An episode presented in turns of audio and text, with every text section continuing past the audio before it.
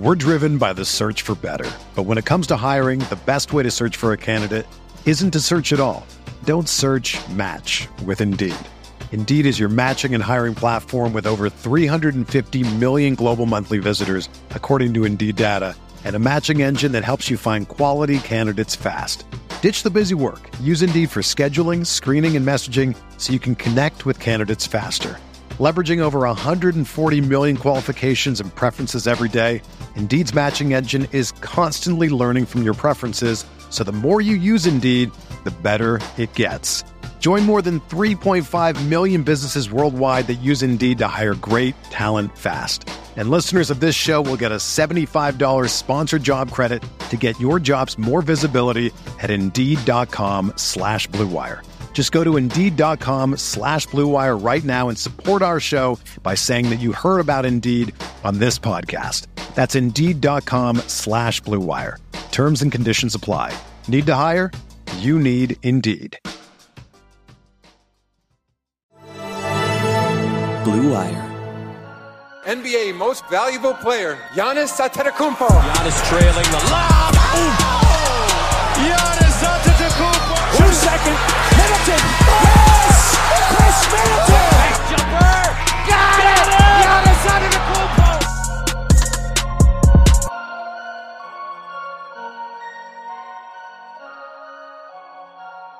Hello and welcome to the Gyro Step Podcast Network post game three of Milwaukee and Brooklyn in the conference semifinals. Milwaukee taking a W in this game, winning 86 to 83. I am your host, Rohan Katti, and joining me from the Win in Six podcast is Adam McGee. Adam, how are you feeling after this game? Ooh, um, is that the worst win that I've ever seen? I'm saying just one of the least convincing. What do the Bucks have? 30 in the first quarter, so 56 over three quarters. just fantastic. It might be one of the most uninspiring wins in recent playoff history. We will delve into that.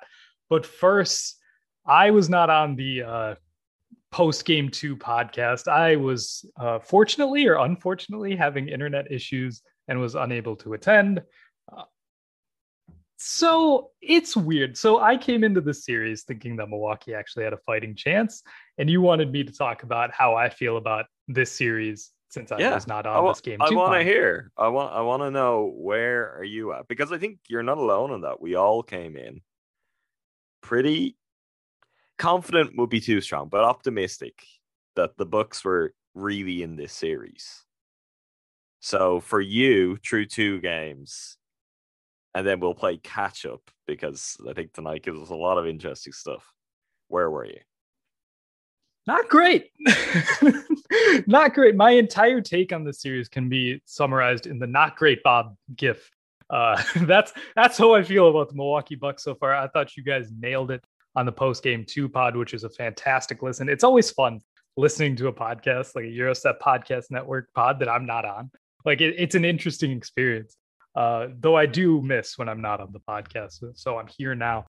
I'm not feeling I'm not feeling too great, and I'm pretty sure that's the general aura around this team, even after this win tonight, which was just an absolute tire fire of a game, just especially in the second half. Milwaukee, like you said, 30 point first quarter, just absolutely comes out of the gates running, and you're like, oh, oh, they might be onto something here.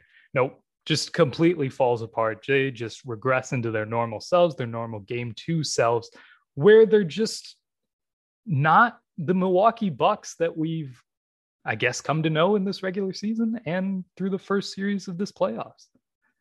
even for all of the flaws for the ups and downs over the last three years, you know, there's a lot here that is exactly what we've seen over that time and to a fault. But there are other elements of it that I don't know is the the magnitude of this series against this Nets team and these players is that doing something? There were some decisions being made tonight in a game that's just there for them. Your opponent isn't hitting shots, which is a gift against the Nets. You're not going to get that very often. You know, maybe once in a seven game series, you could hope for that. They got that tonight, and still the Bucks did almost everything in their power to give this game away. You know, the whole dynamics of the series could change. They could change very quickly.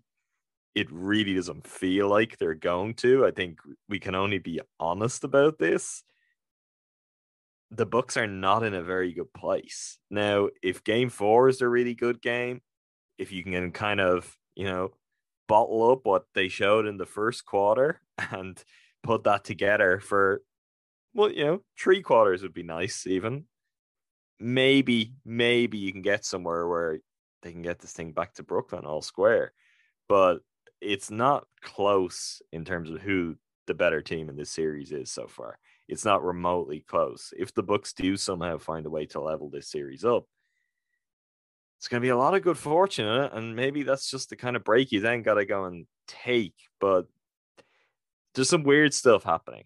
This just does not look like the Bucks, does not feel like the Bucks. And I guess part of that is just what happens when you play the Nets and you have to worry about everything they have to offer. But the Bucks are very much off off form, but just not really not really reminiscent of what they've been at any point, particularly offensively. It's it's trying to pinpoint. There's moments the first quarter you're like, oh, they're doing it. Giannis is screening for everything. He's rolling with purpose, and look at the easy shots they're getting. Look at the points just pile up, and they just stopped. And Giannis takes eight trees in this game, Ron. Eight, and they were terrible. Like he made one, which you know is to be expected. Eventually, if you shoot often enough, one's going to go down. But most of these were really, really ugly.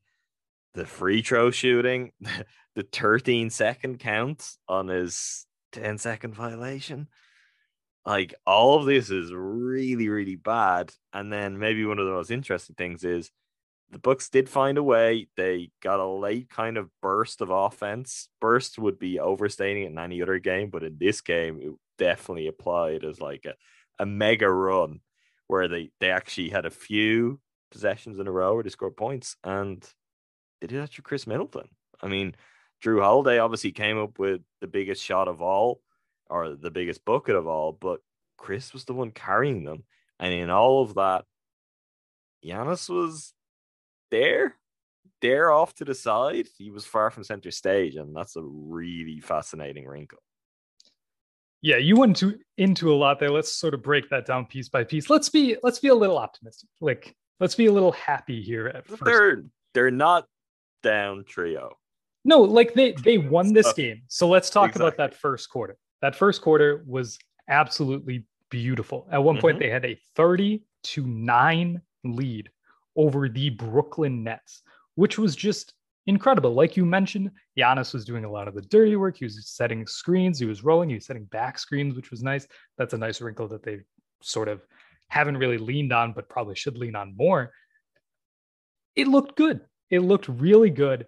And that is a little bit inspiring because it shows that I mean, we we know this. You guys have talked about this. We've all talked about this. We know that this Milwaukee team is capable offensively of hanging with this Nets team. They just haven't shown it all series long. But we had one quarter. We had a good glimpse at it, which is good because this is still it's a series. Like it's a two-one yeah. series. Like they're still in this.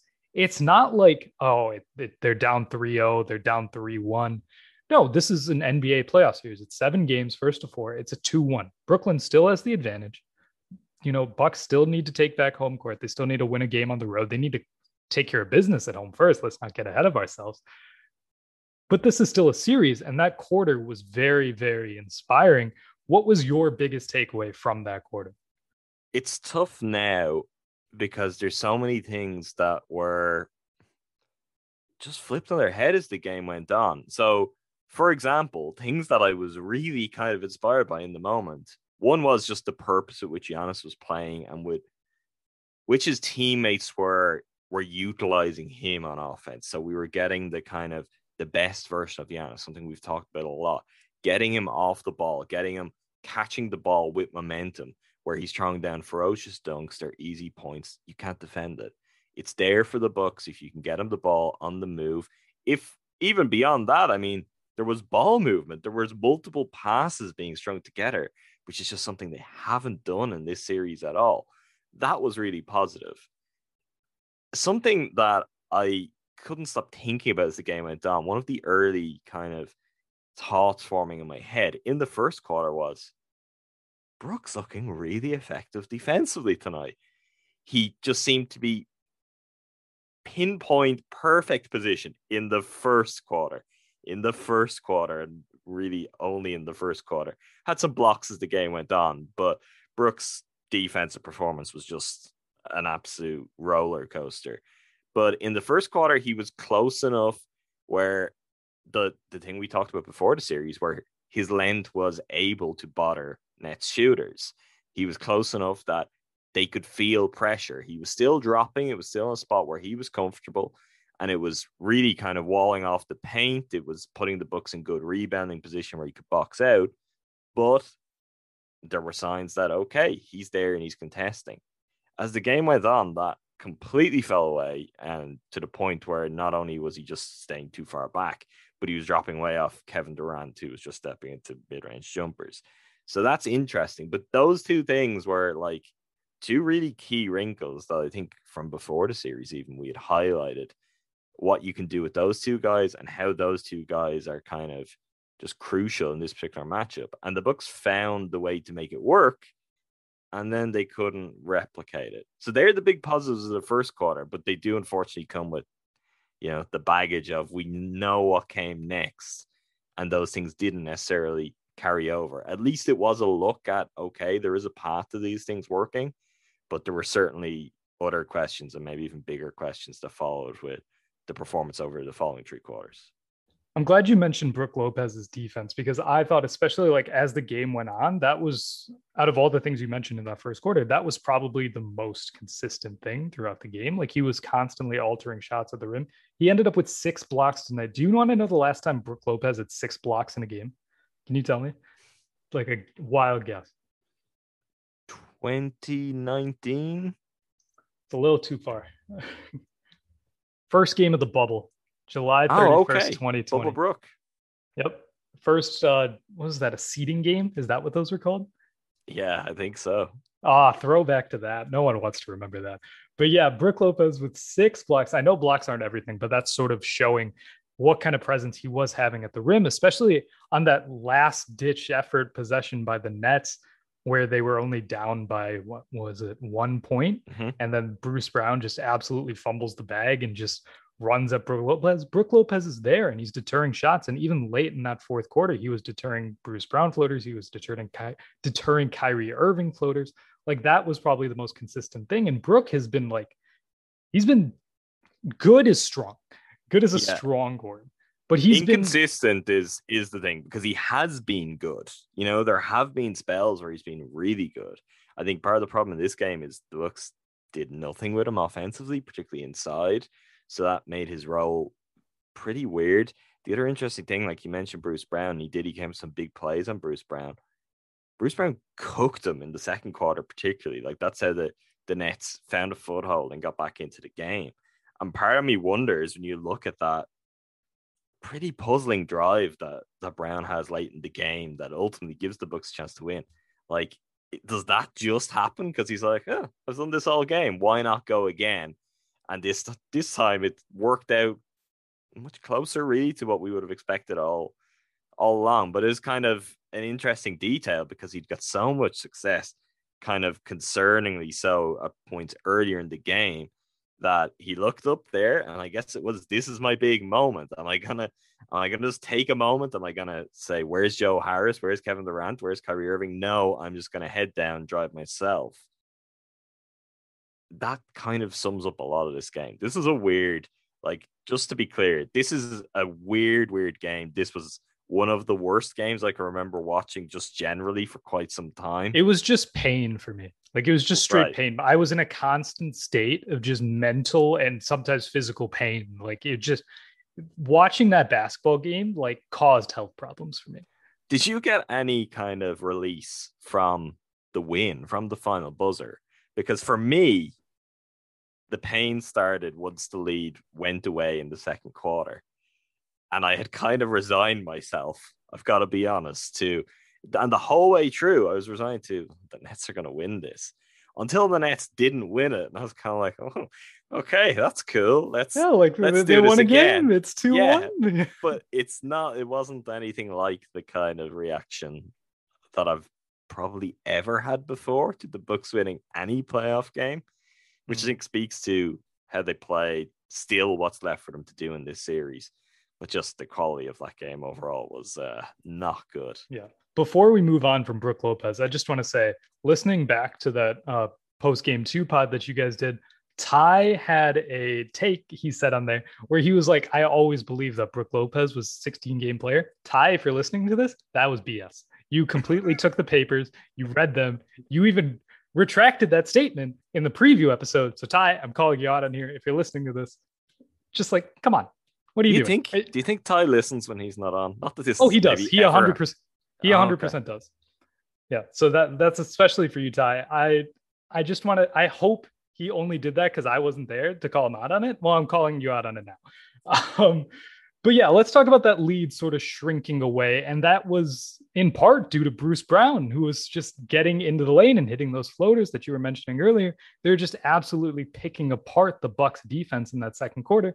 He had like what was it, like eight points in like a solid like three four minute stretch there that sort of shrunk the lead from like 21 down to like what was it like a six point game in the second mm-hmm. quarter and it was just an absolute meltdown from the Milwaukee Bucks because they sort of descended into that isolation play that we've been talking about throughout the series that just has not worked. They have just been trying to go shot for shot with the Brooklyn Nets and that is why like that's why they won this game because Brooklyn just could not buy a basket tonight. Brooklyn was doing their absolute best to not win this game. It was it was absolutely incredible. Like Joe Harris is one of 11 from the field, one of 7 from deep and he fouls out. Like it's just you're not going to get these games very often and you win it by 3. Kevin Durant is shooting under 40% from the field, 3 of 8 from 3. Kyrie Irving is actually like shooting well out of the big 3 and he's or big 2 I should say. And he is just a shade under 41%, 2 of 8 from 3 just Brooklyn was doing everything they could to not win the isolation battle tonight that Milwaukee has been trying to initiate for some reason. And Milwaukee still could not win that isolation battle. So, if there's any lesson to be taken from this, it's that even at Brooklyn's worst in this sort of back and forth shot for shot play, Milwaukee still isn't winning that battle. When you look at the box score, as I'm doing right now, if you just go down to like percentages and even totals and you're looking across, it's like, how did the Bucks win this game? And I think the only reason they won this game is because the Nets are not getting to the free throw line. The Bucks are not making any free throws, but they're getting there often enough that they're just stealing the slight edge there. And in this case, that made all the difference, you know. 12 of 19 at the line, not very good, but if the Nets are going to go 7 of 8, if they're only going to take 8 free throws, that's that's a big help because otherwise, I mean, you've got okay, these numbers are, you know, viewer discretion advised. These are really ugly all around. Listener discretion, even.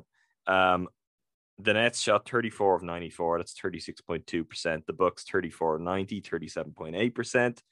From deep, the Nets 8 of 32, 25%. The Bucks 6 of 31, 19.4%. At what point could the Bucks three-point shooting just not get worse? Maybe it's the point where Giannis isn't taking eight trees, but that's probably for later. Um, and yeah, 12 19, 63% from the free throw line for the Bucks. They did have the, the edge in rebounding, but again, as we've talked about earlier in the series, not by the kind of mega margin that they could have and that you would like to see. It was a 56 50 advantage in the Bucks' favor.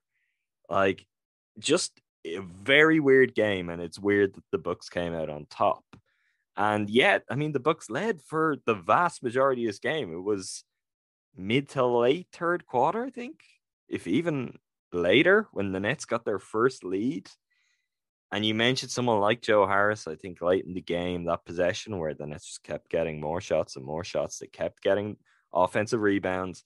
And Joe Harris had a wide, wide open mid range jumper that he misses.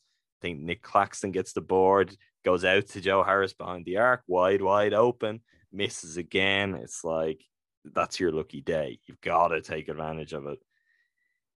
The Bucks just about did it. Just about did it.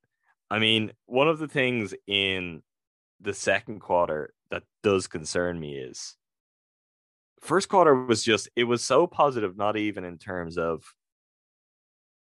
you know some of the details we touched on individual performances and obviously on top of the Bucks going and scoring 30 points, it was what they were holding the Nets to. The Nets scored 11 points. This is, you know, the greatest offensive team of all time, as they've been dubbed. They've, you know, this has been. I, I mean, 17, 18 Warriors would have an argument there, but I think to be fair, the Bucks aren't getting that version of them anyway because Harden isn't Yeah, there. true. It's it's not something I'm saying is definitively true. I'm saying I've seen it out there. There was that uh, New York Times Sam Anderson piece on Mhm. Kevin Durant from a week ago, which which obviously played into that too. But you're holding them to 11 points. Great. You've got so many things working. Fantastic. You come out in the second quarter and you just stop doing so much of it. And in that first quarter, one of the biggest things was I kept waiting and waiting I'm waiting. I'm like, when's Bud gonna pull Giannis? When's Bud gonna pull Khris? How long are they gonna be on the bench for?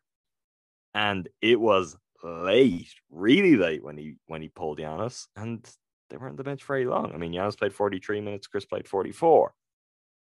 That was a big deal. And you go through all of that, and you're like, oh, hey, that's that's the sign of progress. And then like second quarter, the offense just disappeared, as in the actual kind of structure to the offense. Forget about the the results, which were about as ugly as they could be. The structure, the ideas behind it, everything that was so good in the first quarter, they just really abandoned and never, never got back to it at all. Like, not even close to it. Giannis is a big part in that, and Giannis started this game so unbelievably well. It's one of the weirdest performances I can remember him having in quite some time. Like 33 points on 31 shots, considering the other trees he took, considering the free throws he missed. Not bad zoomed out, but the story of that game, having watched it, is something very, very different. And I don't know, like to pivot to Giannis, is there an answer to this, Ron? Is there a way that he goes through this series? Let's say the Bucks find something and this goes on for a while longer. Let's be somewhat wishful, somewhat optimistic. they did win a game. They're in the series. They did. They're in the let's series. Be a little. You're going to be more optimistic than me, but we'll we'll go with it, right? They're they're in the series. They've won a game. Is there going to be a way for Giannis not to just, I don't know, go through some sort of nightmare at the free throw line that's just incredibly uncomfortable to watch? Not just like from a book's perspective, where you're like, every point matters here and there's a lot being left there, but also just from watching someone try to work through this the 13 second count that's that's really tough. And i don't know about you i've always had in my head and i think we talked about this when i talked about game one we we even talked about it in the the heat series the idea of the count helping them and oh the fans they just count really fast so it's never it's never actually at the 11 12 count as it sounds in the arena turns out you put a stopwatch on it it might be because i didn't think that was 13 seconds live I was thinking of going, getting a stopwatch up on my phone and actually timing it. ESPN eventually did that for us, and like it wasn't close. If that had been let go, what was it going to be? 16 seconds before he got the shot off? It's. Did you see what Jay Williams said about it? No, I didn't. Uh, so he, it, what did he say? He said the world record for the hundred meter dash could be completed in uh Giannis's free throw time, under Giannis's free throw time, which is true and very disappointing, honestly. Uh, because like I've always been like, you know, I'm I'm a Giannis supporter, right? Like Yeah, we all this are. is this is this is getting a little much yeah, this is this is a little too much man like you can't shorten it a little bit. Like this summer, if he comes back next year with this massive of a free throw routine, I don't I don't know because he changes it every offseason anyway. So might as well just, you know, just shorten it up a little bit. I We've seen in season, right? We've seen him yeah. in season, just a random game. You'll be like, all of a sudden, oh, now it's two bounces and he's straight into it. Like this has happened before, and he has some success. Then it will cool off, and he goes back to one or the other. But like the book is out there on this now. There is just there is no coming back from it. Like he's never going to get away with this. If anything, he may end up getting called for some early as this goes on because everyone is going to be watching out for it. Yeah, I thought Jeff Van Gundy actually had a good point on the broadcast where he was talking about like if you're going to call it in the playoffs, like just call it during the regular season so he has time to adjust for it. Like that's that's actually a good thing. Like he didn't really get called for it in the regular season at all, or maybe one time. I remember late. I can't remember who it was against, but there was a game very late in the regular season, so he's had some form coming into the playoffs, so where this is definitely getting more deliberate. Yeah. So at least call it like it is. So you have to adjust to it. So you realistically have to. And this is just this is a great point. Let's just this is the honest conversation. Let's have the honest conversation. Let's do it. So I noticed in the late third quarter, early fourth quarter down the stretch, where Khris was just sort of going and getting buckets, like Giannis was just like pleading in the lane, like pass me the ball, pass me the ball and Khris didn't pass it to him. When they were dribbling up the court, Giannis was taking it off of an inbound and sort of dribbling it up. Mike Budenholzer yelling at him, like, give it to Jrue, give it to Khris. And so he just passes it behind him. This has turned into we we talk a lot about Giannis, like, oh, isolating at the top of the key, going one on five, like, oh, why are you putting him in this situation? I'm at that point now where it's not anyone putting in him in that situation, it's Giannis doing it to himself it really is at this point because you can see that his teammates don't want him to do it. You can see that the coaching staff doesn't want him to do it. And you can see if he's like actually going with the coaching staff, they are taking the ball out of his hands in these sort of situations. And that leads to a much broader conversation about Giannis in general. So, how do you want to take this? I love how you set it up and then you've left it for me to take the lead on it. But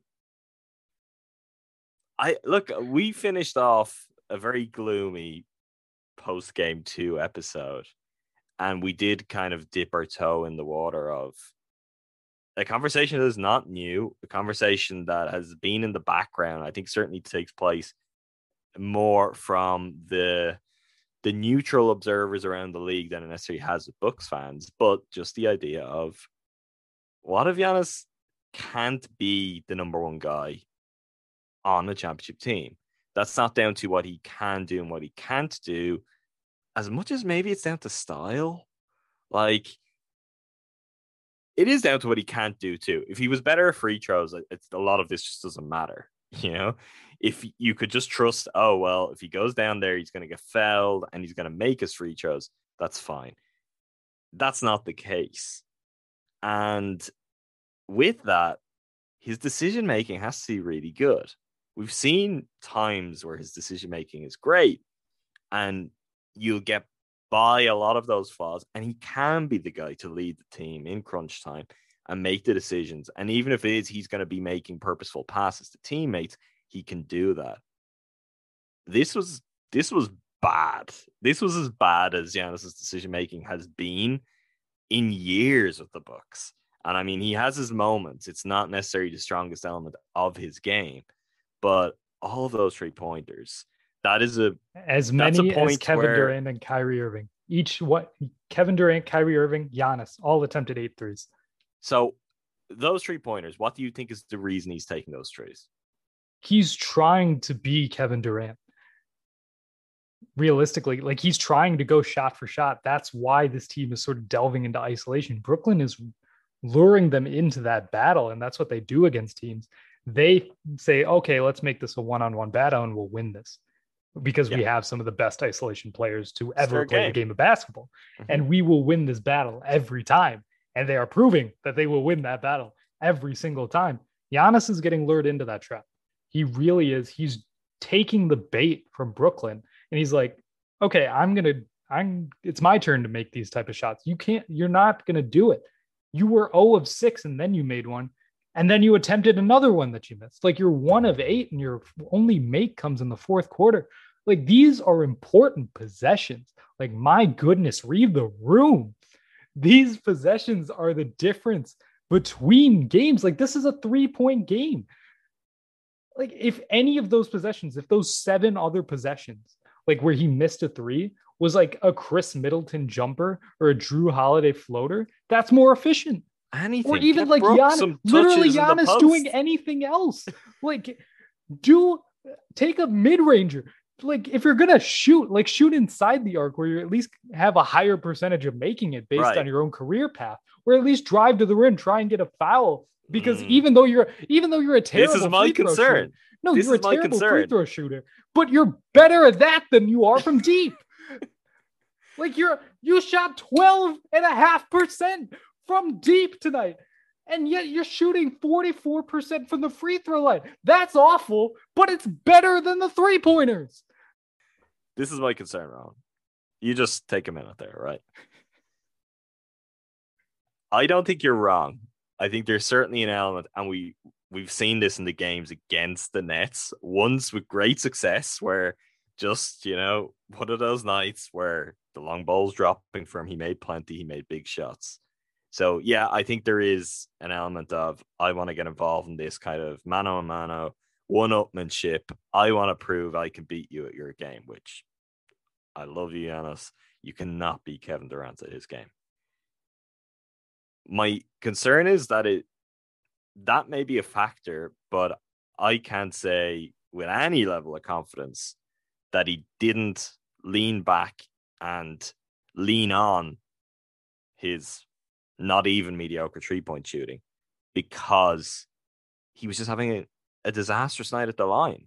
That the violation didn't get in his head. And then all of a sudden, he's not looking to drive. He's settling. And you're right. He could settle for a mid range shot and he has a much, much better chance at scoring from there. But look at the success he had in driving. I mean, the other thing is Blake Griffin was let off the hook because of this, because Blake had three fouls in the second quarter.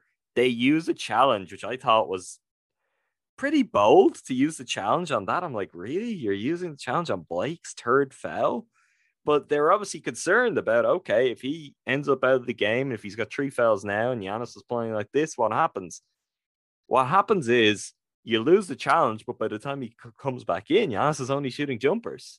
So he doesn't get another foul for the rest of the game. Like that's that's a big, big missed opportunity.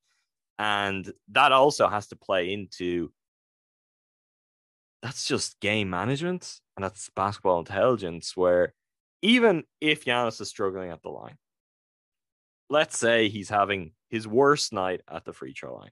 If every single attempt is painful for us to watch, we're watching through kind of through our fingers, which this is basically how it is anyway. But let's just imagine that that's how it is. You're still racking up fouls on Nets defenders. You're still moving your team closer toward being in the penalty, where good free throw shooters like Khris Middleton or Jrue Holiday could then be more aggressive themselves in driving, get some easy looks, get some easy points. That's something that I I just don't know if the team first mindset was there from him tonight.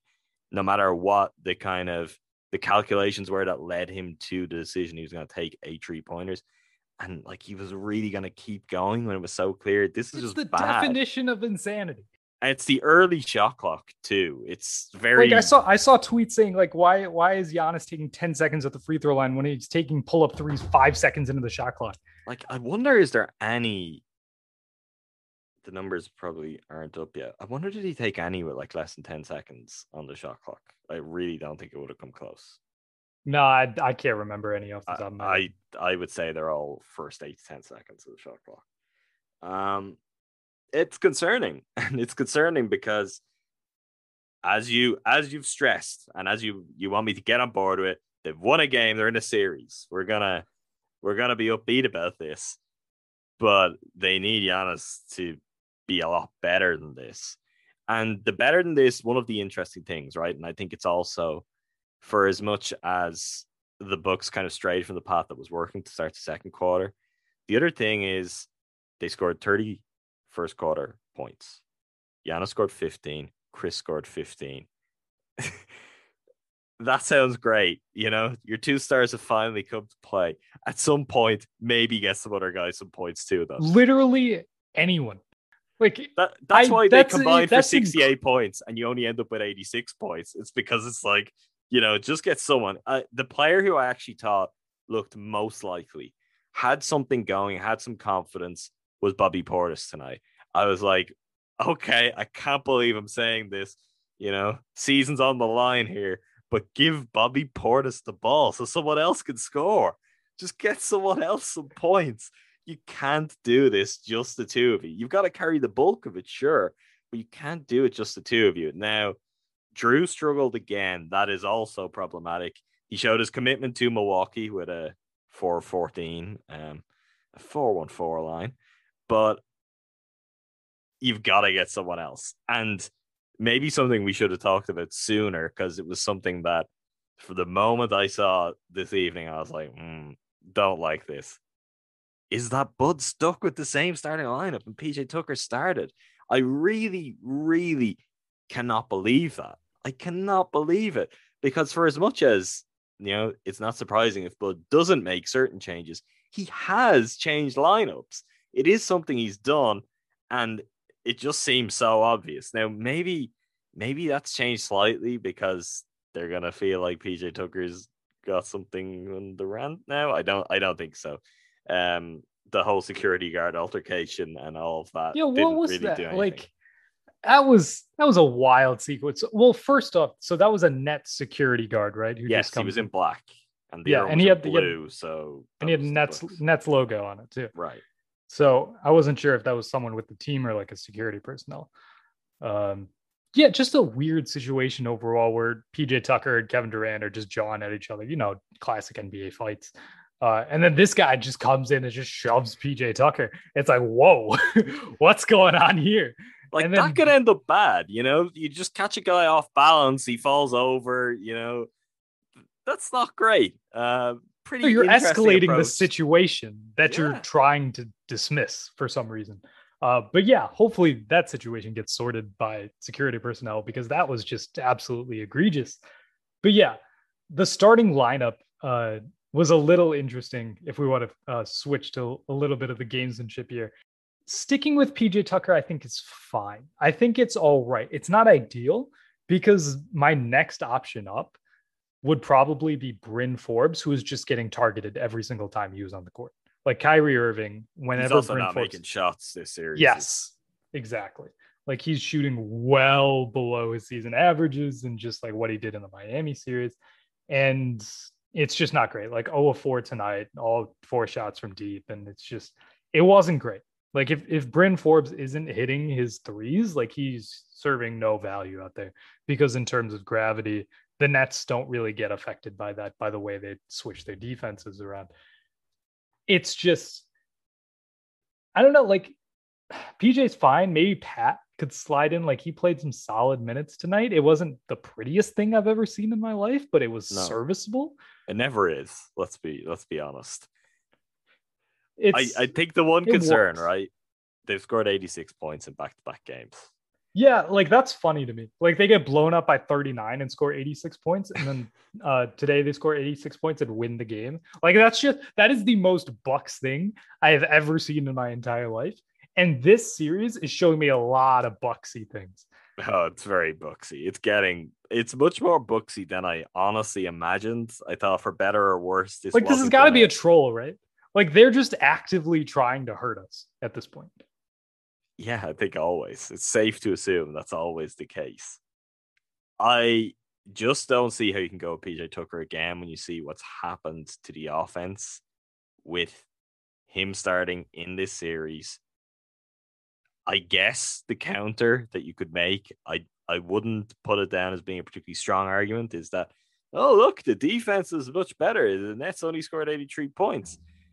This was a horrendous shooting night for the Nets you know, aside from any kind of impact. There were there were moments of good defense. There was also some pretty bad Bucks defense that went unpunished. So I think that's that's a pretty tricky area to kind of to make an argument hinging on that would be would be tough. Bryn Forbes, if he had something going like he had against the Heat, I think that's an easy call. I still think you may, and I'm just gonna say at some point, but it's still very much now or never in this series. You may need to go to Forbes, you may need to go to Bobby Portis as a starter because you just need points. And for all of the other ways in which that might not be your ideal, you're just not going to get away with not scoring 120. Like, let's be honest, the Bucks are 30 plus points off what they're going to need to be doing to be just in the mix with the Nets on an average night. Like, that's such a big problem. And it's such a big gap that they have to make up right now. Yeah, like you mentioned Bobby Portis earlier as a guy who should have an offensive impact, and he does. Like he's two or three from the field. He immediately comes in and gets points when that lead from the first quarter is like slipping away and like becoming like, oh no, oh no. Uh, so Bobby Portis comes in, just he's gonna get just absolutely filleted, and he sure. has been absolutely filleted. Like sure, that may be schematic in some respects because why on earth would you ever drop a KD pick and roll, like that's just asking for death, like just served on a silver platter. Like the you're asking, like you're DMing the Grim Reaper your address, like, hey, come on over. My parents aren't home. Uh, Grim Reaper. But, don't call him Slim Reaper. We don't want to. It's that is a fantastic nickname. It's one of it the best nicknames incredible. of all time. Uh, only Kevin Durant would be like, no, whatever you do, don't call me that. Objectively great nickname. Yes, but just you're asking for bad things when you're dropping a KD pick and roll, and you're asking Bobby Portis to switch on to KD. You know what? Like, why not? Why not? Like, compete. He's faster than PJ Tucker.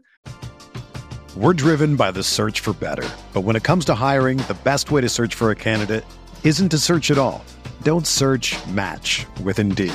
Indeed is your matching and hiring platform with over 350 million global monthly visitors, according to Indeed data and a matching engine that helps you find quality candidates fast.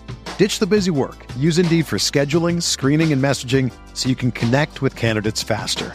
Leveraging over 140 million qualifications and preferences every day, Indeed's matching engine is constantly learning from your preferences, so the more you use Indeed, the better it gets. Join more than 3.5 million businesses worldwide that use Indeed to hire great talent fast. And listeners of this show will get a $75 sponsored job credit to get your jobs more visibility at Indeed.com slash BlueWire. Just go to Indeed.com slash BlueWire right now and support our show by saying that you heard about Indeed on this podcast. That's Indeed.com slash BlueWire. Terms and conditions apply. Need to hire? You need Indeed. You know, if I would have applied myself, I could have gone to the NBA. You think so? Yeah, I think so. But it's just like it's been done. You know, I didn't want to. I was like, I don't want to be a follower. Hi, I'm Jason Concepcion, and I'm Shea Serrano, and we are back. We have a new podcast from Wondery. It's called Six Trophies, Woo! and it's the best. Each week, Shea Serrano and I are combing through all the NBA storylines, finding the best, most interesting, most compelling stories, and then handing out six pop culture themed trophies for six basketball related activities. Trophies like the Dominic Toretto I Live My Life a Quarter Mile at a Time trophy, which is given to someone who made a short term decision with no regard for future consequence. Or the Christopher Nolan Tenet trophy, which is given to someone who did something that we didn't understand. Catalina Wine Mixer trophy. Ooh, the Lauren Hill You Might Win Some, but you just lost one trophy. And what's more, the NBA playoffs are here, so you want to make Six Trophies your go to companion podcast through all the craziness. Follow Six Trophies on the Wondery app or wherever you get your podcasts. Listen ad free right now by joining Wondery Plus what's the worst that could happen? I mean, like he's gonna score, like he's already scored. Yeah, and I'm again, you know, for people who want to keep the the optimistic energy that Rohan. I've co- I don't know. I've right? completely lost. You've fallen off the, pretty hard. I've gone off the. I've tweeted forced. that I'm gonna have a mental breakdown on the pod. I'm like I'm almost there. I'm almost there. Uh, it might have happened ten minutes ago. Who could tell? Just screaming about free throws. I hope people were, aren't like cycling or something, you know, something that could be dangerous during the pod. They may not still be cycling if they were cycling when that section started. But you know, the Bucks are going to lose to the Nets as this series is playing out. If it continues to play out the way it is, if they don't find something, if they don't change the whole dynamics of the series, they're going to lose. And they will probably lose in five games because they were very lucky to get this one. So you've just got to try something because you're losing as things stand either way. And you know, as the series goes on, are you are you going to get more likely anyway? Like it's possible. It's possible we could see James Harden back. If the Bucks get to, you know, if the Bucks get to a point where they're like, oh, now we're really in this series, just just watch like uh, a very notable chip come into play for the Nets. That's oh yeah, that's former league with. MVP. Just you know, yeah. Uh, casual uh walking triple double walking 50 point triple double like, even yeah. like not not obviously anywhere near as important as harden but isn't jeff green like not a million miles off too yeah he was initially slated to be like there was a chance he could have even played game one but i think it's a little more difficult because he has a plantar fascia injury and those are mm-hmm. always very very difficult to come back from. But who knows this like these series take time especially in the later rounds because there's more time off in between games. Yeah james harden jeff green like they could bring those guys back if this series gets a little out of hand. And i know you mentioned this on i can't remember which post game it was whereas like if james harden is in the game like the bucks play differently and the bucks might actually like match up better against that because the brooklyn nets offense isn't as like sort of ping ping basketball passes mm-hmm. here and there and like sort of moving around like flow offense, like given it, it will be much more explosive. It has the potential to be exponentially better than what it currently is, which is just absolutely wild to me. Uh, but it does have a floor that the Bucks can necessarily like. They can hang with that. They can really hang with that because the ball sort of stops a little bit more. And I that sounds like an indictment on Harden, and like no one who listens to this pod thinks of me as like a Harden defender or anything. But that's not that's not an indictment on Harden. That's just that's just the truth. That's what happens when you have three alphas there. It's it's one ball and three of the greatest, you know, on ball players of all time. You know, it's it's as simple as that. What we talk about, what we want Giannis to do, it's really the exact opposite of what those three guys need to do like Durant, I know he wasn't that efficient tonight, but he is just having a series. Like he's, he's having the a only basketball player uh, like that just genuinely scares me.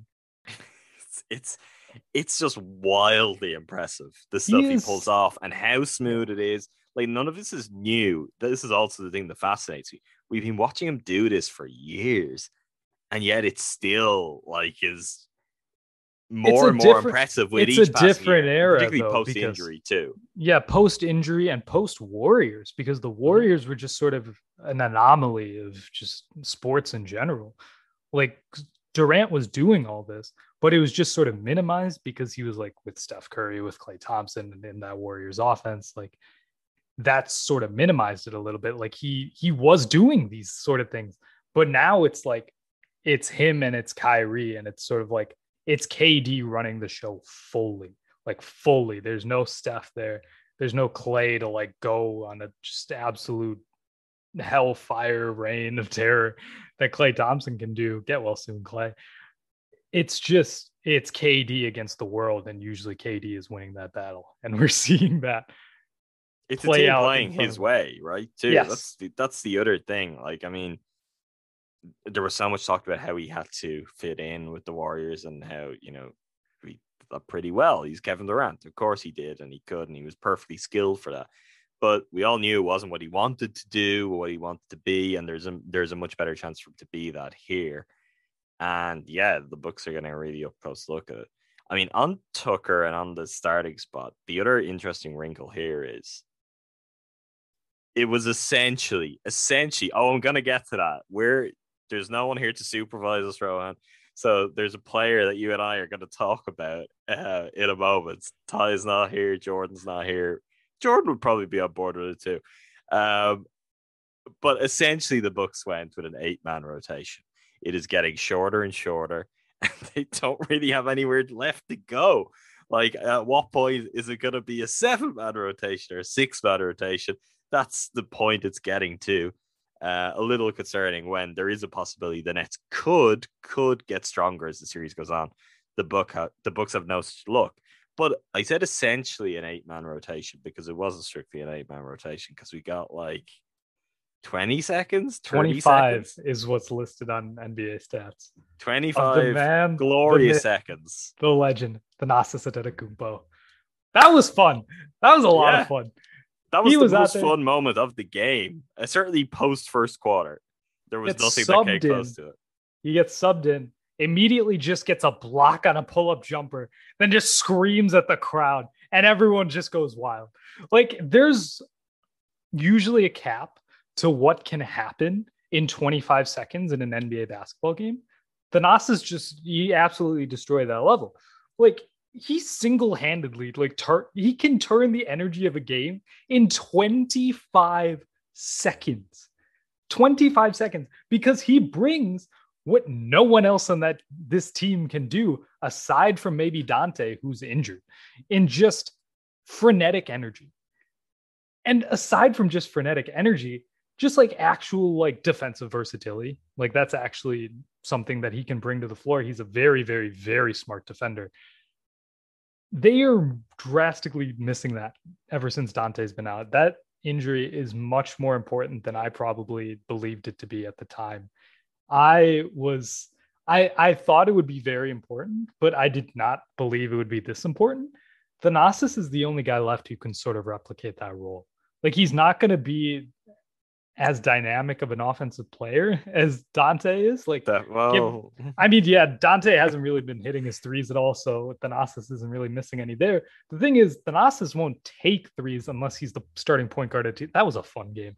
Uh, it's is just, that the adjustment for game four? you know what? Why not? Let's, you know, Jrue's having a tough time. Let's hand the keys over. Thanasis, this is your show. I mean, the one I love Thanasis, first and foremost. I love Thanasis. One, he's so much fun. Two, I do think there's a real place for him, not just this series, in the playoffs, playoff basketball. We're not talking with 16 game players, you know. This is this is a postseason player because Look at what Bruce Brown is doing. yeah. And and like just imagine Bruce Brown, but 100 times more irritating for opponents. And Like- will literally go fight you. That is that is the biggest asset that Thanasis has is that everyone he comes up against, they hate his guts within seconds.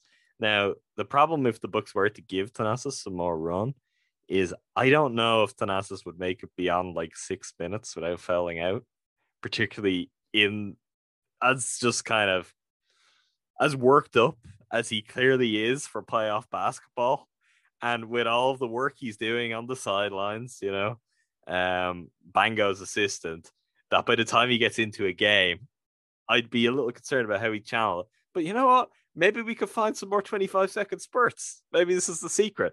Uh, but just finds here and there a spot to come in. In all seriousness, there's there is something there. There is something there. It's flying way too close to the sun. But again, I don't know if the Bucks have anything to lose by that. If you're not getting anything from Bryn Forbes in terms of his offense, then the defense isn't there to do that. You've got to look at some different things.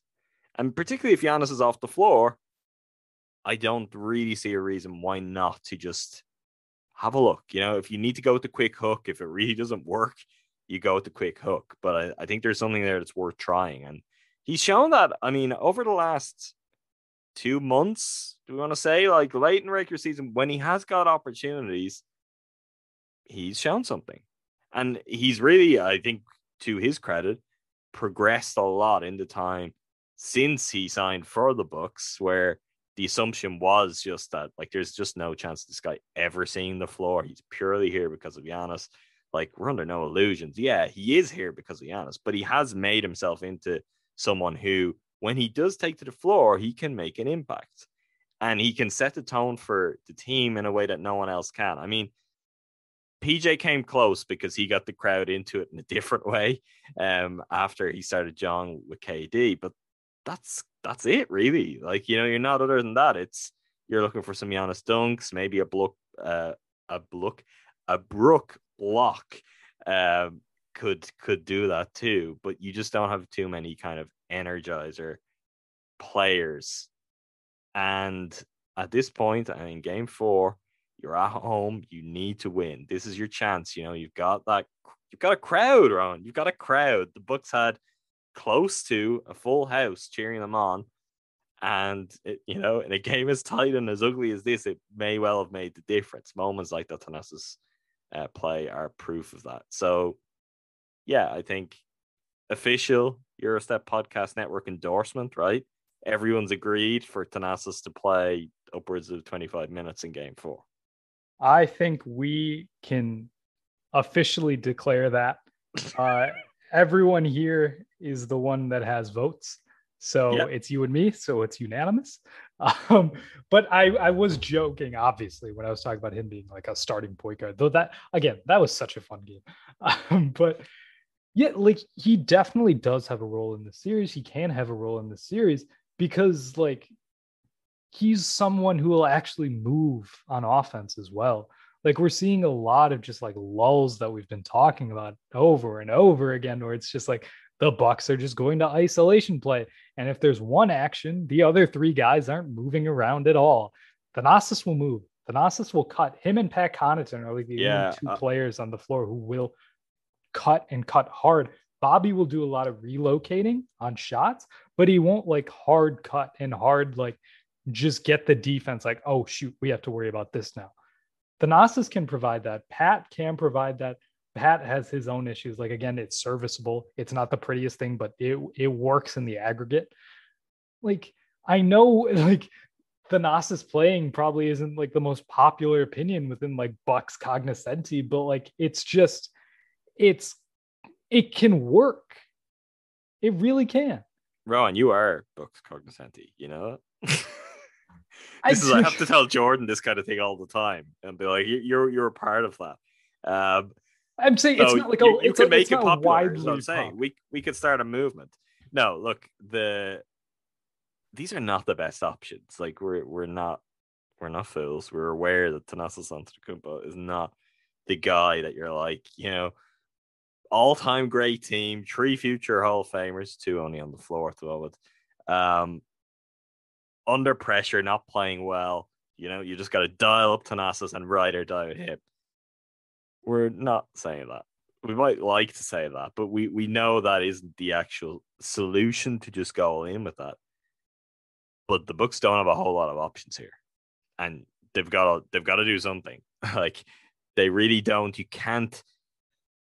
Now isn't the time to just kind of clutch straws about some of the inadequacies of the roster, or I guess the, the spot that they've been left in, which is a pretty tough one with Donte's injury. Like the biggest thing with Dante is just being down a man is killing this team. Being down a playable player for all of his flaws and for everything he could do. He's a guy who could have been on the floor for major minutes in this series. Being without him is a problem because you're then trying to find anyone, anyone else who can do that, and there aren't a whole lot of them. You took the words out of my mouth earlier because that is with Pat for all of his flaws, maybe the biggest thing in his favor, if you would say there's a case for him to maybe start if the Bucks are looking for more offense. It's not about oh Pat Connaughton's going to bring you more offense.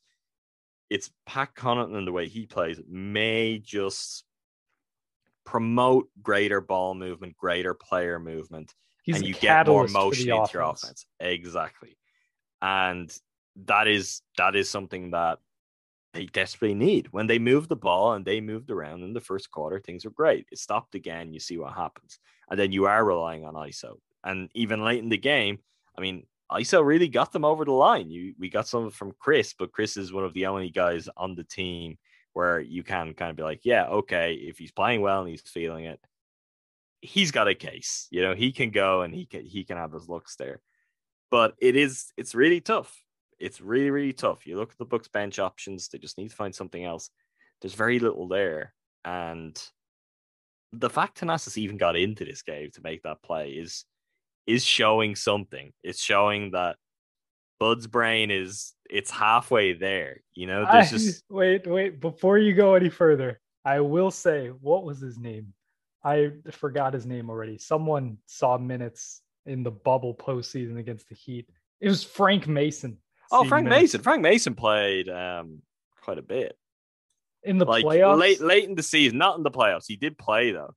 I I like Frank Mason a lot. Um, Frank Mason. He saw a solid one minute and 40 seconds in a loss to the Heat and 25 seconds in a loss to the Magic.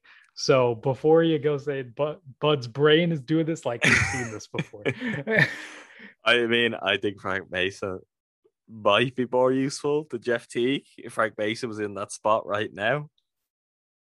God, that's depressing.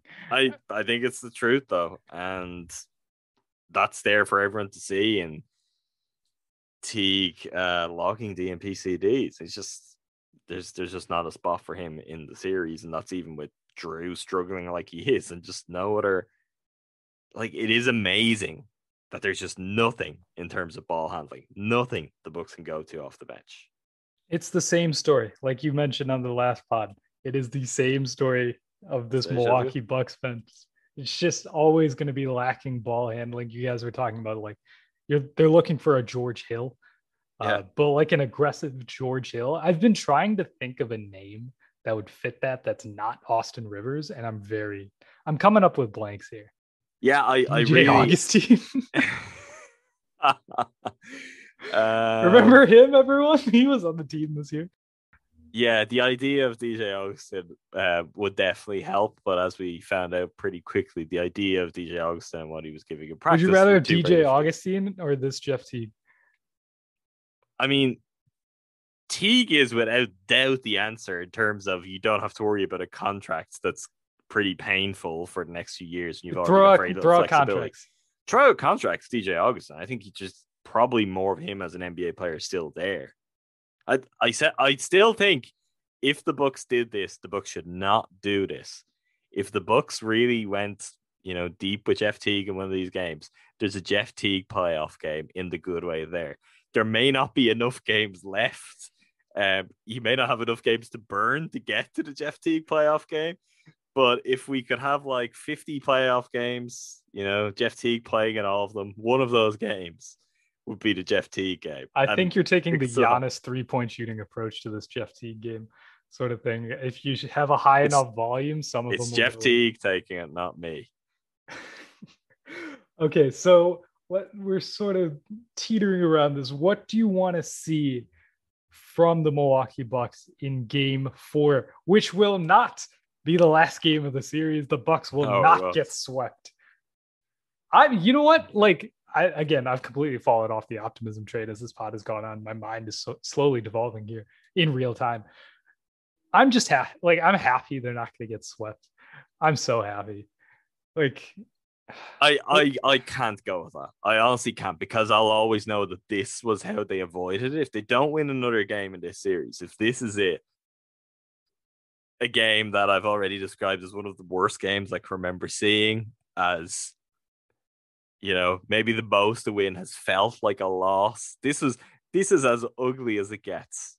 If they could get one good win, I think that would be something very different. But I mean, to zoom out a little bit, I don't want to do really much of or any of this because we did quite a lot of this post game too, as we were having our own moments in front of the microphone at that time. You you're playing catch up today. We already kind of had to go through some of that in the last episode. But how the Bucks play from here, how this series unfolds, and if they show any resistance and any reason to believe, you know, this team can hang with the Nets if this is what the East is for the next few years, like that is essential. And these players might want to book up their ideas because if you want to be a part of that and you feel like this is something that can work, you've got it. You're gonna have to prove it. You may lose this series, but you're gonna have to really prove it. You're gonna have to put in some good performances, win or lose the rest of the way in. That there there can be some belief that yeah, for some of the ugly moments early in the series, there is a path to this version of the Bucks or something close to it, competing with this version of the Nets in the years to come. Because if if not, you've got massive questions around everyone. And I, I actually mean everyone because Giannis isn't going to get traded, but you would have massive questions around Giannis's role in terms of what he would do, who would need to be with him. Just, you know, how do you make that work? Many years into his career, having seen many different looks at it. The questions would be at a level we haven't had before. And if you want to avoid some of that and give reason to believe and give reason that this whole thing can kind of stay on the road for another year, you're going to have to show something. And for me, when it's like, what are we looking for in game four? Just watch the tape of the first quarter. Watch the tape of the first quarter. I think this was a question that it might have been just pre-game.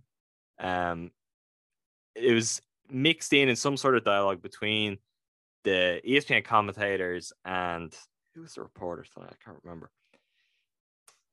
Um, was it Lisa yeah. Salters? It was Lisa. Yep. Um, there was basically the retelling of you know what what do you do? It was put to Bud. What do you do after a game like Game Two?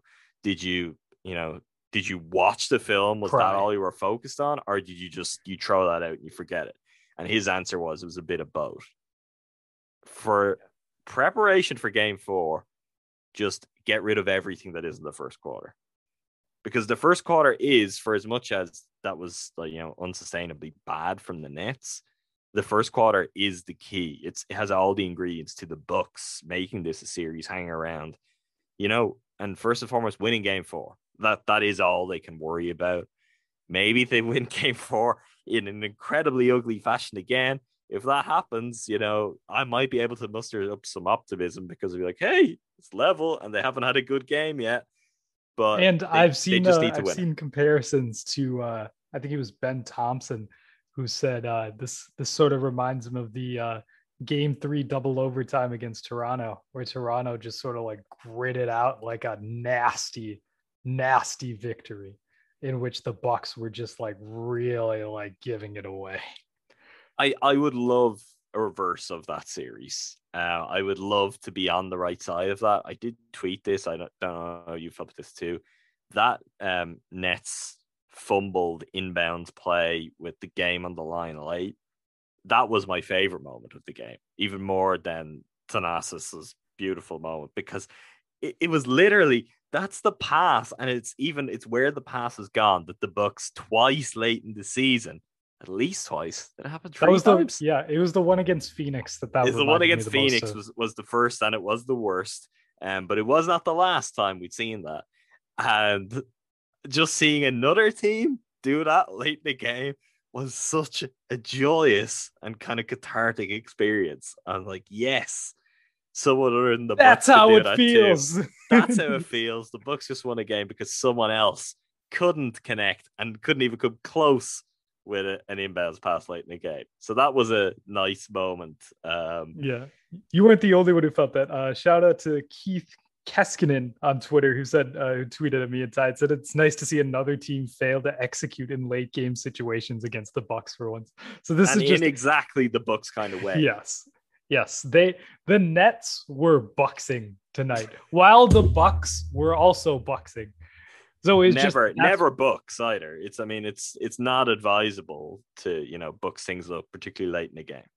Yeah, just go to uh, Adam's Twitter profile at Adam McGee eleven, by the way, and just just look at his pin tweet, and that's just that's just it. Uh, So I'll the- read it for everyone who doesn't. Disregard everything I said about the Bucks being bad a week ago. Then next week, disregard me disregarding that. Repeat pattern until crazy. Guess what? Here I am. The thing to do with that tweet, because I did it, that tweet got repinned um, only the other day, post game two. It had, was my pin tweet for uh, multiple years. Then it wasn't. The thing to do though is to go to the quote tweets, which are like 80% me, and look at the dates at just the times where I was going back and forth. At moments where I was like, you know what, it's safe to unpin this. And then times where I'm like, no, I have to pin this again. It has now happened so many times. Um, it's uh, people were getting a kick out of the date of that tweet being 2017. Honestly, it doesn't feel like it was that long ago, but yes, this is this is what we've all signed up for. This is this is life with the Milwaukee Bucks. It really is. We will all at some point just jump ship, just be completely insane. Like I might already be there. I'm struggling right now. You have more resolve than I do right now. In terms of what I want to see going into game four, I completely didn't even answer my own question. Uh, like I, it's hard to disagree with you. You have to just burn all the tape except for that first quarter. Poor, I will say, I feel bad for Mike Budenholzer a little bit. Looking at him, he looks like the epitome of stress. Like my guy oh, has not slept in like five. That interview, I I was thinking that I was like, it's the most disheveled he's looked, and there are times where Bud looks pretty disheveled, but yeah, it, it's it's tough right now, which I can imagine, and it should be tough, but it's really tough. You can see it on his face, and I doubt he's the only coach on the staff who's feeling that at the moment. Yeah, so just burn all the tape aside from the first quarter. Get Giannis in better positioning. Whether that's you have to force Giannis to get into better positioning because he is his own villain in his own story right now, which I like that's that's a deep thing to say, but like, it, it might be true right now. He is the key to unlocking himself in this situations if it really is him putting himself in bad positions. Like he's the only person knock... who stopped himself from getting like 45 tonight. Yeah, realistically. Yeah, he really is. If he just had like those seven miss forget even the one he made. Just take out all of those threes and just well, let's not forget it too much because we'd be in overtime if we forgot it completely. But yes, that's not it's not justification for it because it was lucky and it's lucky on a night where you're just shooting and like you was shooting. It's lucky to do that. But yeah, your point stands. Yeah, so you just got to do everything else to avoid these sort of situations. Jrue Holiday needs to just I don't know, does he need to fight the ghost of whatever Bucks point guard started this all? or just I don't know what it is. like if he can't fight the curse, I don't know who can. It's go, it's going back to the '90s where the Bucks had a not like not talentless collection of point guards, but a pretty weird collection of point guards, none of which worked out. And yeah, I mean, we all know how that's continued there's, there's for some, quite a long time. There's some ghost that just the spirit just takes. Uh, Jordan always said Bucks point guard that this was Bradley Center related, you know, that the Bradley Center was a cursed place, that there must have been some sort of ancient burial ground that are needed, And the Bucks were just they were prisoners of this this curse. And now they have moved on, although not very far away. And maybe they're just still in close enough proximity. Maybe when Jrue Holiday like comes to the game or whatever point guard comes to the game, they like take a specific route that like goes over wherever the cursed area is so they just need to avoid that section of road when they're going to the arena or the practice facility. So they can just they need like Jrue Holiday end of story needs to fight the ghost. Like he I, I'm obviously kidding around here, but he's not been great this series at all. His defense has been up and down. Today was a little more up in terms of off ball awareness because there was really no other way to go besides up for Jrue Holiday uh, from games one and two to now. Uh, his on-ball defense is getting a little bit better, but my goodness, the offense still isn't there. Like he hits that bucket, that's the ultimately ends up being the game winner. But other like he's still four of 14 from the field, one of four from three, and just not shooting well at all. So that needs to improve. Like I don't know what else to say to that besides Jrue Holiday be Jrue Holiday. Because well, I, have got an idea. I'm curious what you think. Do you think he's just finding it hard to find his rhythm and find his spots? Because Giannis and Khris had 56 shots between them in this one. All of those trees Giannis is taking, you know, they're possessions that could be going through Jrue Holiday's hands. Giannis could be the screener. You could be doing something entirely different with those possessions. Like, for as that, that again is where, for as good as that first quarter was, the fact that your points were coming entirely from Giannis and Khris, you should be looking to get Jrue involved. And I would be prepared to put quite a bit of money down um, on the opening play of game four being drawn specifically for Jrue Holiday.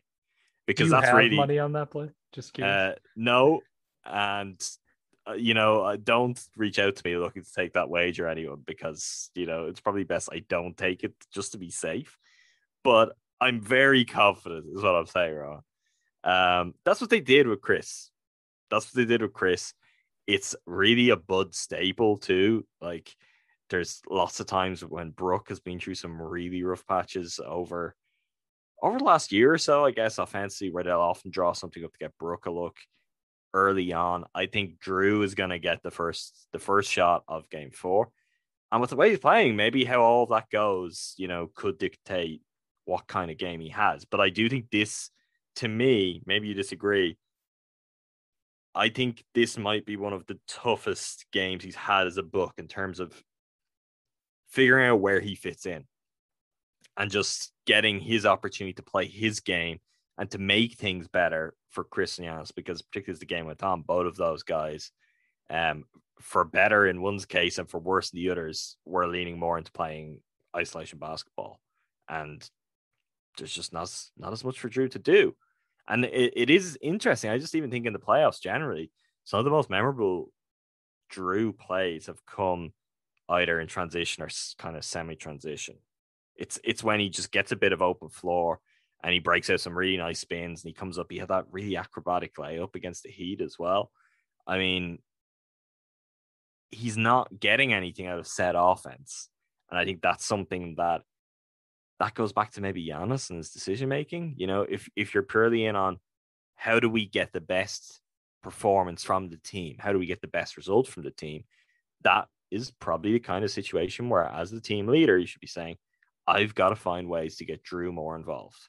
How can I get more out of my game? He get more out of his game by working together. And the thing with that is it's not even complicated. Like anyone could come up with the solution for that. It's really the key to unlocking Giannis may be unlocking Jrue as well. You know, you'll get the best of both of them if you can just actually work through and work out exactly how they should be playing together. Yeah. It's just the most perplexing thing about it is that we've seen throughout the season that Jrue Holiday, he's just been a maestro at picking his own spots. Like he's mm-hmm. not going to go somewhere. Like he's not a player that's just going to be shooting uh, throughout the entire game. Like, oh, this is my moment. Like the entire time, even though if he really wanted to, he's probably capable of doing so. But he's not like a Kyrie Irving. He's not like a Steph Curry. He's more reserved in terms of how he picks his offense. It's very calculated, which is why, again, this is so perplexing is that he's picking and choosing his spots. Like he he will have those sort of moments that you mentioned. It's just they're just not falling. And it's hard to attribute this to like just poor shooting because it's easy to do so and you probably can a little bit because he's missing shots that he's normally capable of necessarily making. It's just like how this goes in the flow of the game right? I thought that was a great point by you saying like Giannis and Khris taking 56 shots and like Jrue, like how do you how do you fit into that? Like I think I just saw a stat that ESPN had pointed out that Khris and uh, Giannis scoring 79.1% of their team's points in a playoff game is the highest by a duo in playoff history. History. Like, I don't know if you're Jrue Holiday, how are you supposed to fit into that? Realistically because like the game is just flowing between those two. And that goes to that goes back to what i was trying to say earlier in that they're falling into the nets trap. Like the nets trap is just like okay KD and Kyrie like you cook and our axillary pieces will just sort of like flow along with that. The bucks are just going with okay Giannis and Khris you guys go and cook. Our axillary pieces are not fitting into that because that's an entirely different conversation in terms of uh, the the roster construction. But Jrue Holiday needs to be a little more aggressive in that regard. He needs to establish himself like, hey, this isn't a two man show. This is a three man show. And if it is even a two man show, I showed throughout the regular season that I might be the number two. Realistically, like he was playing like the number two for a majority of the season. If he's the number two in this series, though, in clutch moments, dare I say it, who's he number two two. right now, Khris Middleton. yeah, I mean that's that's the thing, and that's the that's the complication in it for the Bucks, and it's part of. It's not the first year we've seen it. It's part of why they crashed out last year. Was when things get weird with that, and obviously Giannis's injury then pushed off that along. But it was something they would have had to deal with if Giannis had stayed healthy against the Heat last year. Is what do you do when your best player, the guy you rely on so much, all of a sudden is being pushed way, way down the pecking order because of his own flaws, because of the approach of the opposing team, because it's really kind of just the key kind of driving point of their game plan. And there is still an element of the Bucks wrestling with that. I mean, for a player, I mean, Jrue is so much more capable. He's so much more talented than Eric Bledsoe.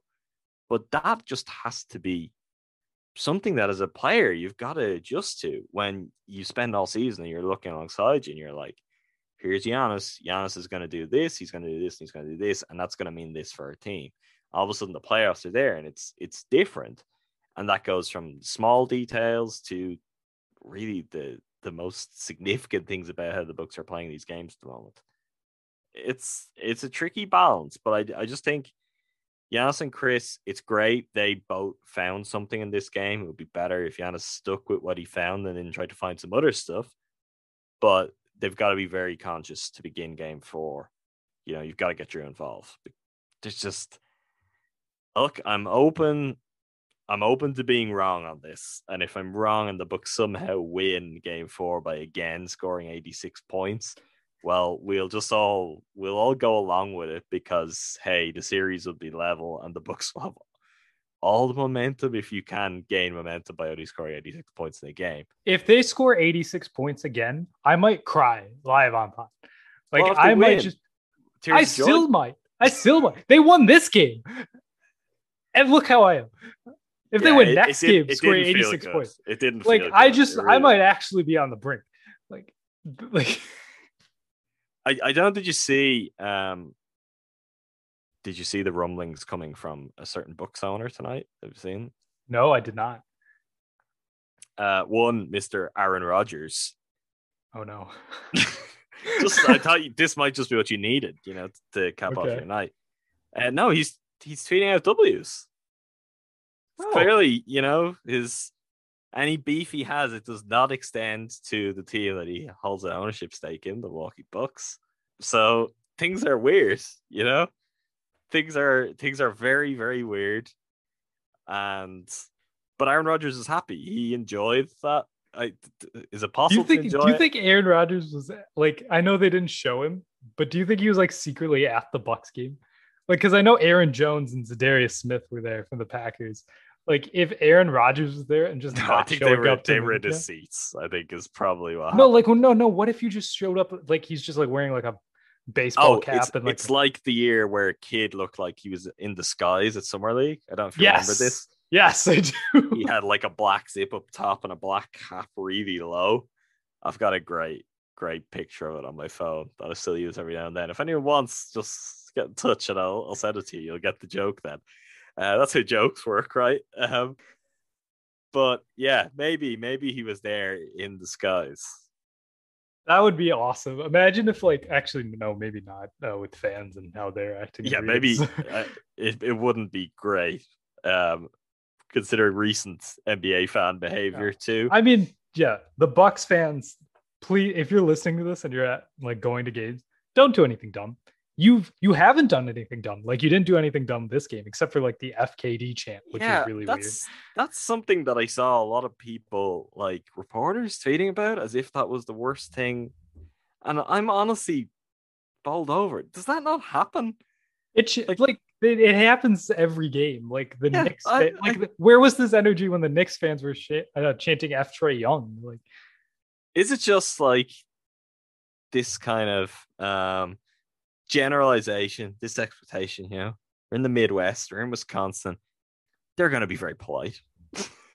it's going to be, there's going to be the Midwestern charm and warmth there. Is this so when, when Bucks fans take that kind of tack as opposed to Knicks fans, all of a sudden everyone, oh, we're up in arms. If I, Knicks I, fans do it, it's MSG is back. If Bucks fans do it, it's Sixers the, fans, of course, yeah. known for like throwing batteries. Like, come on. I I don't think there's any. Um, I thought they were chanting "bald KD" at first. did they chant OKC at some point as well? No, I th- I don't think they did. I think that was the same chant. Okay, I, I was chant. hearing it as OKC at one point. I, I think like, I think some pretty, people heard it there weird. as well because that would be better. Honestly, that's a better mm. chant.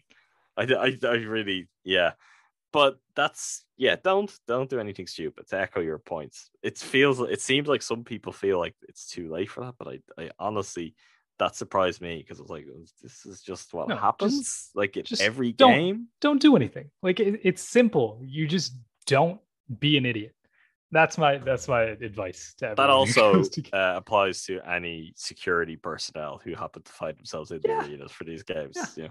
Just don't do anything stupid. Don't escalate anything. Don't don't not even escalate. Don't make something out of nothing. realistically, in this situation. Uh, so just to quickly recap this podcast here, first quarter good. Uh, Bucks win. A uh, lot of bad. Not feeling great. Not feeling great. Do you think they win game four? Yes, so they can lose in even more heartbreaking fashion. My gut really strongly says they do not win game four and that this is probably it. My heart is saying different things. As just horrendously ugly as this game was, I would just take any kind of win to then actually build up that hope. You know, I'm prepared, Rohan, to take the heartbreak full on of, you know, them giving me real hope again of getting me all the way back invested where I feel like, you know, this is real. I believe again, only for it to fall flat. I would quite like that because at the moment, I still feel a, a little would be kind. I feel pretty resigned to. This was just sort of a, a stay of execution, and they just about managed to to get that over the line. Yes, that is fair. That that is sort of how I'm feeling as well. I just I have the smallest it's not glimmer of hope is maybe a little strong, even though that's like a bare minimum. but it's just like again, KD, Kyrie, Joe Harris, they're not going to shoot that badly again. Right? I said that Oh. after game 1. And the Bucks like in terms of the Bucks, and the Bucks came out there, they did it again in game 2, and some of them they did it again in game 3. One of them has got to regress eventually. One of them has to regress. Otherwise, the universe is just broken. Like entropy does not exist anymore. it's just like the laws of physics. Isaac Newton is just like he he, he maybe he's the ghost. That's just Isaac Newton is the Yes. ghost of Bucks point guards. You heard it here first. This is I, I am now starting to worry for him. I, I am worried about what's what's going on in his mind. There's just all these different strands of you know things are just coming out now. Isaac Newton is the ghost of Bucks past.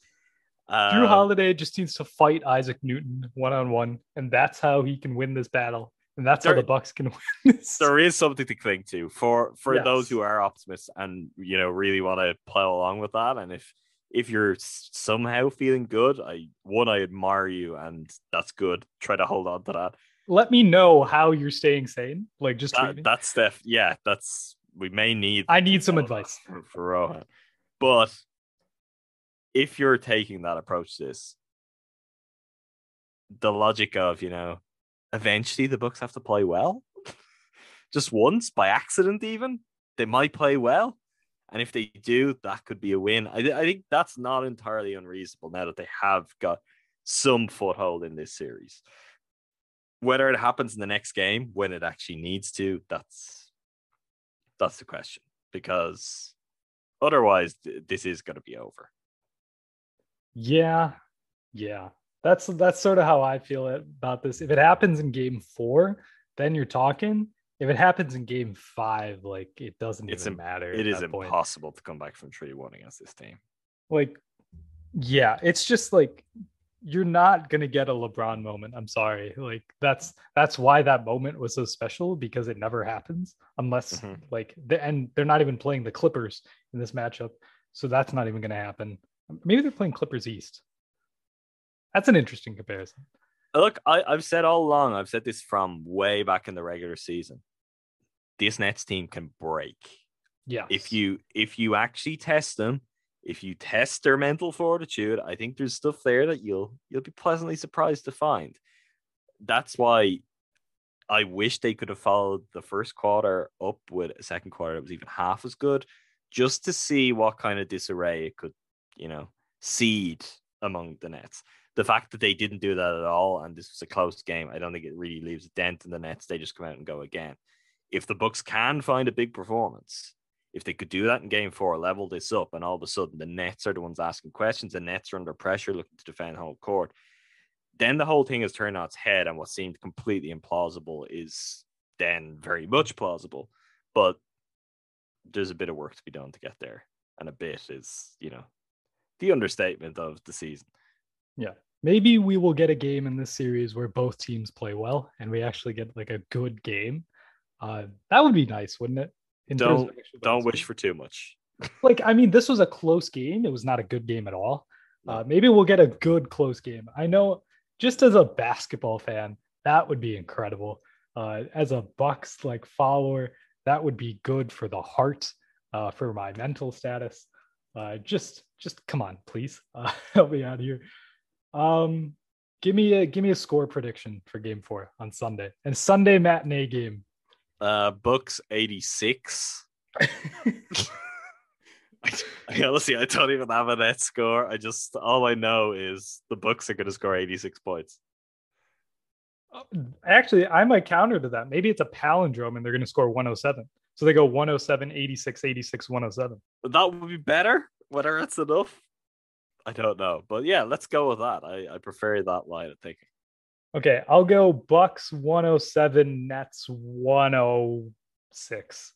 I, I, I mean, I, I just I can't I can't come on here and lie and betray my my brain, which at the moment is just it's it's a Nets win in in game four.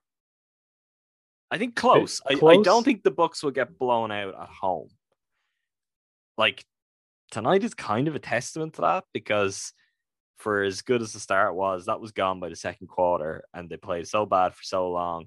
And even when the Nets took the lead, late as it was, you know, they could have just rolled off and that could have been it. But the Bucks just found a way to stick there. It'll be like that for the home games. So I think close, but I, I do think Nets by maybe six to eight points. Six to eight points. Okay, that's fair. That's a close game. So that is on Sunday at two o'clock central, I believe. I'm pretty sure I'm right there. Yes. Uh, I know you're a big fan of that. Very excited for that. Uh, I mean, I don't mind. Like it's it's a nice afternoon game. Gets the gets the pain with uh, over with quickly.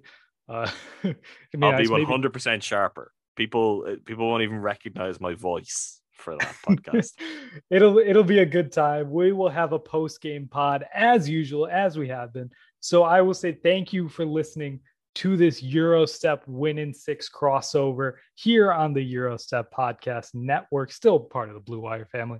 If you did enjoy the show, make sure to leave a rating on Apple or wherever you can. Make sure you're subscribed on your podcast platform of choice. Check out all of the content across the Blue Wire Podcast Network. Stay safe, everyone. Go Bucks. Give me mental tips, please, because I need them. And we will talk to you next time. Whether you're a world class athlete or a podcaster like me, we all understand the importance of mental and physical well being and proper recovery for top notch performance. That's why I'm excited that Unifyd Healing is sponsoring this podcast. Unifyd Healing is a new and super innovative global network of wellness centers powered by Energy Enhancement System, or EE System. If you haven't heard of the EE System, you'll want to listen up. This technology promotes wellness, deep relaxation, purification, and rejuvenation. At hundreds of locations across the globe, access to a center is easy and affordable. Interested in experiencing the EE system technology for yourself? Go to unifydhealing.com slash bluewire to learn more and find a center near you. That's U-N-I-F-Y-D healing.com slash bluewire. No material or testimonials on the Unifyd Healing website are intended to be viewed as medical advice or a substitute for professional medical advice, diagnosis, or treatment. Always seek the advice of your physician or other qualified healthcare provider with any questions you may have regarding a medical condition or treatment and before undertaking a new healthcare regimen, including EE system.